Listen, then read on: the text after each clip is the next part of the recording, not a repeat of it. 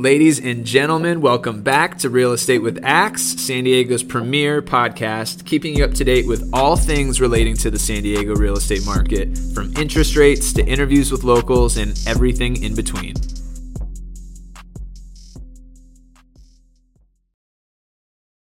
Today, we are joined by a good friend of mine, Jacques Spitzer, a Coronado resident, CEO, and founder of Raindrop Agency, and a two time Emmy Award winner. After the interview, I'll give you guys a quick snapshot of what's going on in the local market. But without further ado, let's get into the episode. All right, guys. So we are here with Jacques Spitzer, CEO and founder of Raindrop, now with, I believe, a few studios around San Diego County. Founded in February 2010. Congrats to you on 13 years, my friend. And uh, this is the multi Emmy award winning agency here in San Diego. So, uh, so congrats, man. Uh, nice to have you on. How are you? It's first of all, I'm doing well. It's great to see you, and I've loved loved watching the content that you're putting out. Um, you are always on your hustle here in San Diego, so um, I'm excited to chat with you today. Oh, thank you, brother. That means a lot. Uh, being a, a media guru like yourself, so thank you so much. Um, so, dude, okay. So, first off, I know you were born in Poway, correct? I I lived in I was in uh I was born in Northern California, but I lived in Poway from the time I was about three years old on. And okay. then I went uh I've I have now lived in not to rattle them all off, but I've lived in Poway, um, Rancho Penasquitos, Yep. I have lived in Coronado. I have lived in Bay Park. I've lived in Claremont. I have lived in the UTC area. I have lived in La Jolla, and I have lived. I've lived in more places in San Diego than I realized. Um, my my brother um, is a physician and lives in uh, down in kind of like the Bonita Chula Vista area. Um, and so yeah, I just feel like I've lived a lot of places here in San Diego. I love I love this city, yep. and yeah, that's that's kind of my life my life story there in a nutshell in terms of the. No, that's incredible. So you're you're well versed in many areas. I guess what I was going to ask in regards to Poway is if you know, being that you were a toddler, I guess there and and up until roughly you know middle, middle school frame, mm-hmm. um, if you know how much Blink One Eighty Two had on your your upbringing. Dude, what's crazy is yeah. that I saw Blink 182 play at a middle school venue before they were big. I'm sure. And I'll never I'll never forget that because their music was so weird. I mean, yeah. you have to remember Blink 182 is like its own genre of music. I mean, yeah, there's like ska or whatever. Um, but sure. like they were the kind of like the first to break out and do it. So I remember yeah. seeing them and being like, who are these jokers calling this music? Well, what is good this? thing I'm not good thing I'm not the one uh, writing the checks for the music industry because they they did all right. They did all right. right. You know, had a uh, decent career. They okay. Yeah. yeah. no, awesome. had people show up like like full goth. I remember like very like people that came to our middle school in like full goth attire. It was for like a like a random fair, like a after school kind of fall fair kind of thing. And I remember thinking like, who's this weird band? Why did they have weird fans that showed up in like all black? I'm like, I, I just I, will never forget that. Right. Um, what is that's happening? Yeah, it's my Blink One Eighty Two story. That is too funny. I I was born in Scripps Ranch, and my older sister, who is older than both of us, she's in 44, and and so she was in the time frame of like them in high school, her in high school, and they she kind of like you know lived that that time frame with them, and and uh, and so yeah, I know that they were they were pretty uh, pretty much a staple in the community for a while. But anyway, that said, so I know you as a Coronado guy and you know mm-hmm. an islander so to speak or i don't know if we if we sure. call ourselves peninsula peninsulonians now or what you would call yourself it's it's um, an, it, uh, they call it the islanders you got it so you went to high school there yeah. um, you and i mm-hmm. actually connected because my cousin went to high school there as well um, played yes. sports there and uh, or I I guess a couple sports there and so tell me what so for me like, you know, every Sunday I would have dinner with my with my uh my extended family that was in Coronado. And so when we would come down from Scripps Ranch to Coronado, uh, we take the 163, we kind of navigate through Balboa Park. And I just always remember those drives. And I remember thinking to myself that Coronado was like just the most it felt like a kind of a vacation destination, didn't feel real to me as a kid. And they lived in the Cays, so it's like even more you know, kind of exaggerated, right? But um, how what was that like going to high school in Coronado and and becoming an adult in the area and kind of I think it's a really cool community, not only for all the things people know it for, but also just the presence of the military. I feel like it helps to create a really great balance um, within the community and perspectives. What what was it like growing up there?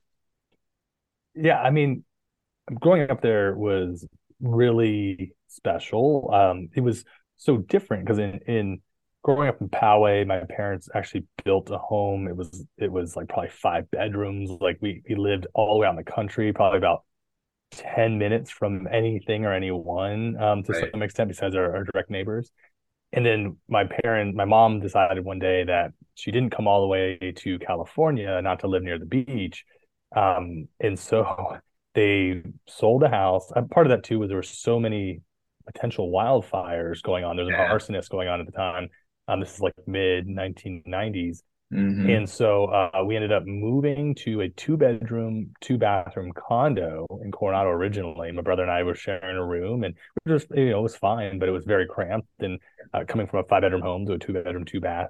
Uh, Way different lifestyle. Yeah. Like 1100 square foot type of uh, little condo.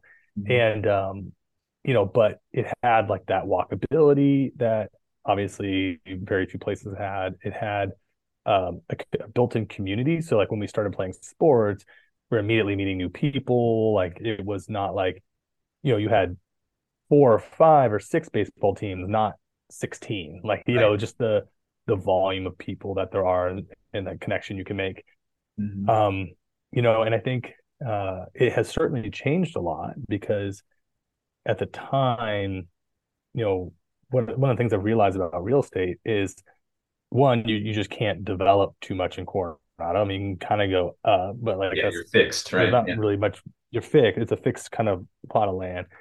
And then two, um, even in the last three years, everything has changed because you take these homes, you know, as home pricing went up 35, 40%, you know, it's drastically changing communities all around us. And, and this extends to even Ocean Beach, yep. Pacific Beach, you know, areas where you had million dollar homes that are now 1.5 million dollar, 1.4 million dollar homes, homes that were 1.5 million that are like 2.3. Well, in right. Coronado, they look like a lot of homes going from like 1.8 to like 2.7. I mean, It, it has really shifted um, in terms of like who the makeup of the community will be in the future because the the person who can afford a one million dollar home looks different than a two million dollar home then it looks different than a four million dollar home. It exactly. Just, it's an interesting um, situation, I guess, in general. No, it, it definitely is. We, have seen that kind of countywide exacerbated.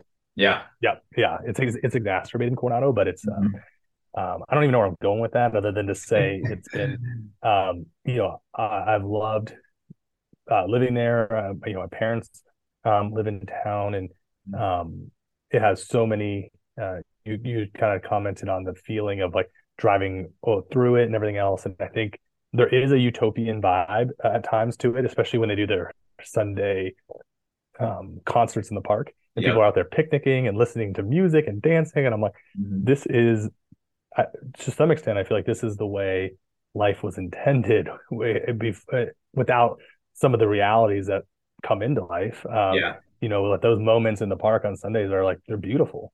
Um, yep. They're a beautiful thing to experience. I don't even go to them now, to be honest, but um, I recognize that they're special, right. um, and uh, I think signify uh, just some of the things that people love about when life's at its best, when it's simple. Well, what you what you walkable. spoke to, yeah, what you spoke to, kind of initially when you guys moved to Coronado was this community that was kind of built in, right? And so it's it's yep. kind of what you're describing now with the concerts in the park and some of the different ongoing activities uh, that they have yearly. It's like an annual tradition, uh, quarterly, monthly, etc. Throughout Coronado.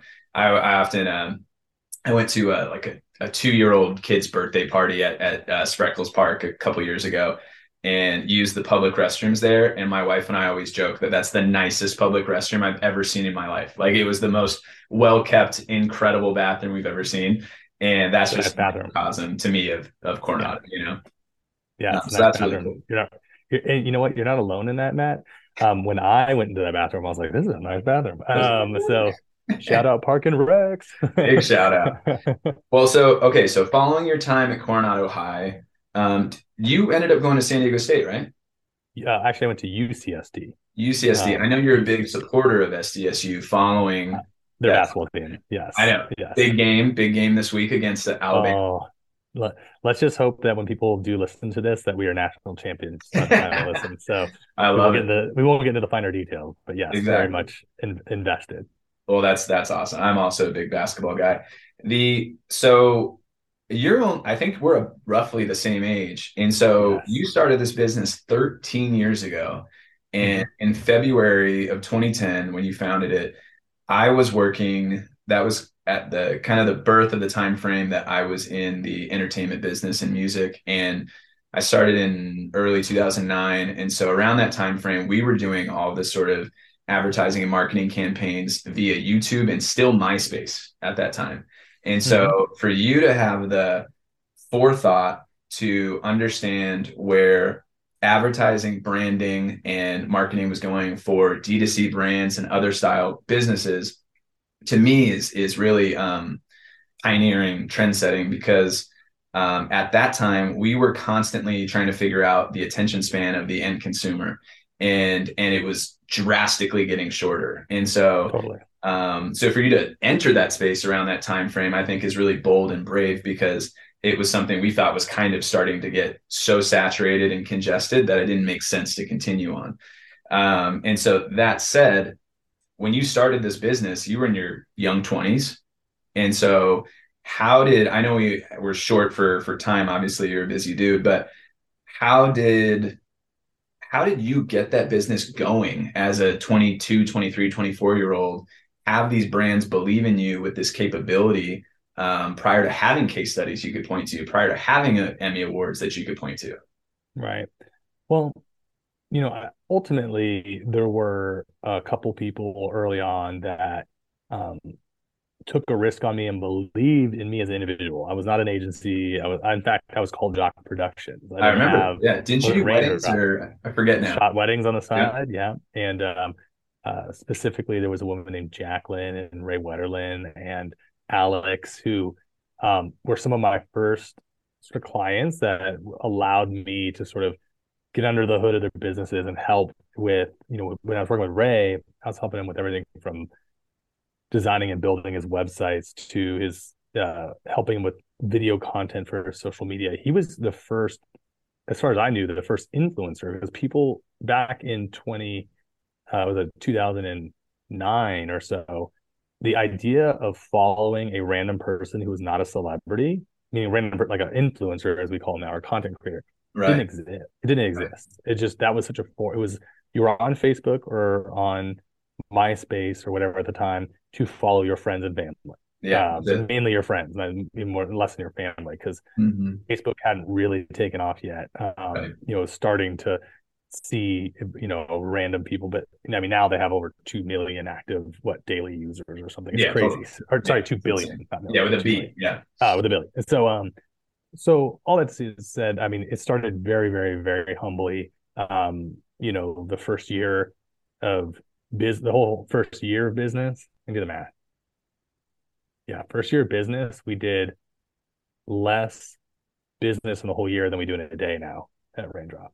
Amazing, um, dude. So yeah, it was humble to say wow. the, uh, the, least in, in, the beginning. So the first two years was yeah. just trying to help people yeah. um, a lot of small businesses. Um, it was like it wasn't like we weren't even working with the gym owner. We were working with like a personal trainer. Right. We weren't working with like the owner of whatever. It was like we are working with somebody who yeah. worked in that space. Right. Um, well, can I cut you off and compliment you yeah. for a second? Because I think sure. I think that I'll is, always take your compliments. Man. Yeah, exactly right. Um, no, I, and I think that's why it's always that's why it's worked right? And and i know that you know that. That's the secret sauce is that you genuinely cared about the person you were working with. It wasn't a how can i make money off this person? It was how can we as a team because you partner with these these clients that you have how can we build this together? How can we position your business to be the most successful possible? Um, and we want to do what's right by you and we want to represent the brand the way that it should be and that's why you guys do all the brand messaging and brand audits to as a company to you know prior to rolling out these different advertisements that's why they've been so successful so i just want to commend you and and the company you've built as to what the kind of ethos is because i think that's why it was initially successful and then compounded over over time. I appreciate that. I, I, I use that word a lot, compound. Um, go. And uh, I appreciate your insights, Matt. Yeah. Uh, compound effect. What's that? Darren something. He's a San Diegan. I'm forgetting the name of the book, but or I'm forgetting oh, his, really? his name. Yeah. Anyway, that said, so so where do you? So I, I know we don't have much time. So with with Raindrop, when I was uh, was around you guys more, you got to around 50 employees roughly. I know now that's continued to scale. Um, and my good buddy uh, Chris Hansen that works with you, uh, you know, has told me that you guys have uh, thoughts around your trajectory moving forward. Where do you kind of see your business? How do you see your involvement evolving um, uh, over these next few years? Yeah, I not to be cliche on the word we just used, but compound I think is an interesting word mm-hmm. um, because I think about the fact that you know we and I think that's a good way to put it, like we do more business in a month right now than we used to do like year four or year five in the entirety of the year for that business. And so what that does is it allows us a lot of opportunities mm-hmm. to make breakout work, to have our work for our clients stand out, have it perform well, to have people recognize it. And so, yeah.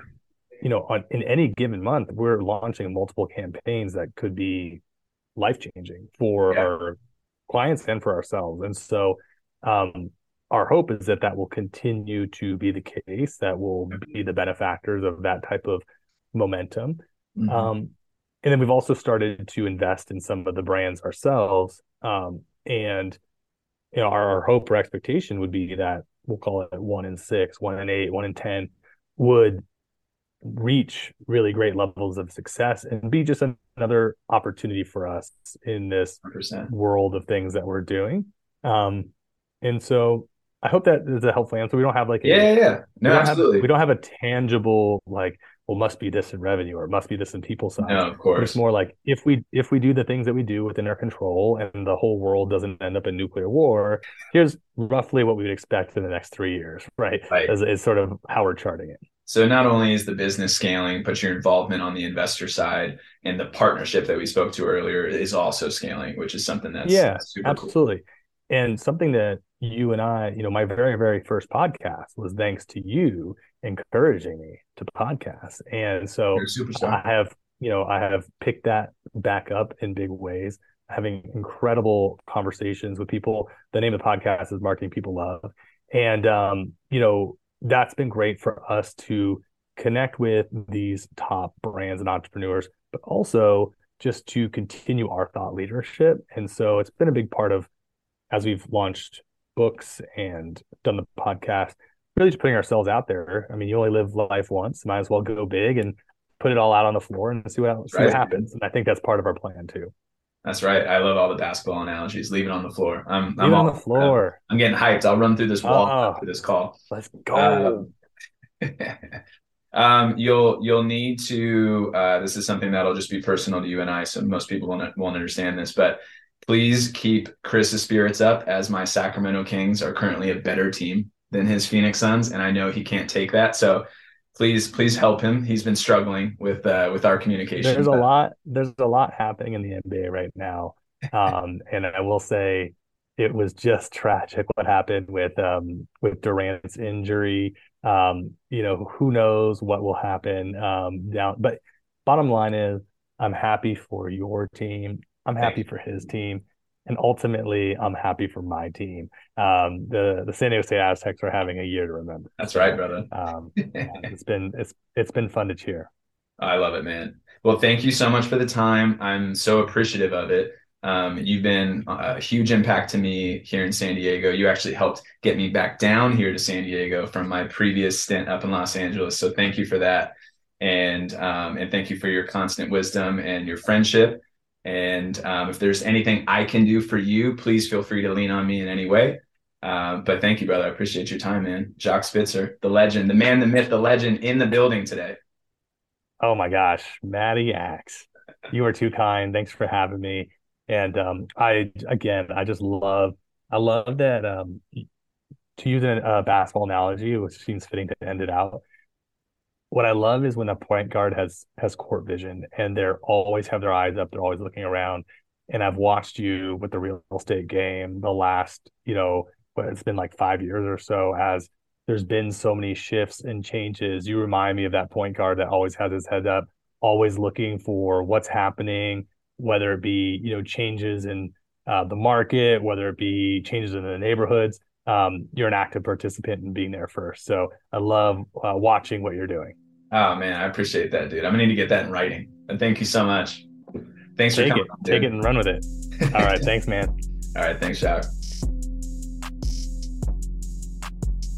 What is happening, guys? I hope you enjoyed that interview with Jacques. He's the man. He's such a good dude.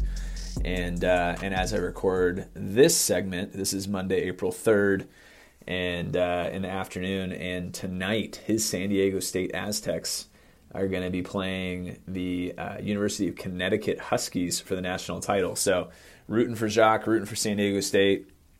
Shout out to them. Go Aztecs. Uh, but anyway, so let me bring you guys up to speed on what's going on in the market here in San Diego. I'll start with our inventory. So, as of today, if you do a county wide search of all detached and attached properties throughout San Diego County, we currently have 2,187 properties. And so that is currently 48% of our historic average, which is not good. So we're normally around 4,500 properties. Being at this low of, in, of an inventory level uh, basically creates a situation where if you are a seller and you list your pro- your property at what the market determines the price to be, you will sell that property quickly. Um, and so, to give you kind of a few examples, um, I've done three open houses over the last three weeks in all different areas of uh, San Diego County, um, all different levels of price point. Um, even one of them was in a 55 and older community. So, all different types of buyers. All three of those properties are uh, received multiple offers. All three of those properties uh, are in escrow, and all three of those properties are in escrow above their list price. And so it's a great time to be a seller. And, and also in the moment, if you're being strategic, it's a great time to be a buyer. Rates are basically in the mid fives. So depending on what you're looking at, if it's an FHA, uh, conventional 30 year fix, you're looking at a jumbo, you're looking at, you know, whatever, VA, etc. The majority of the loan products that I have from my lender partners are in those mid fives. So that's a good historical number. And, um, you know, not nearly as scary as what the the media and news are trying to portray. Every I feel like every newspaper headline I see is, you know, rates are surging and uh, you know escrows are falling apart, and that's not what we're seeing here. So, if you have a property that is priced well, it will sell. Um, so anyway, so I'll try to keep this all short, but I hope you guys are having a great week. If you have any questions for me, um, or you know want to kind of get some insight as to what's happening in the market, or um, you know, just want to pick my brain, feel free to shoot me a message anytime.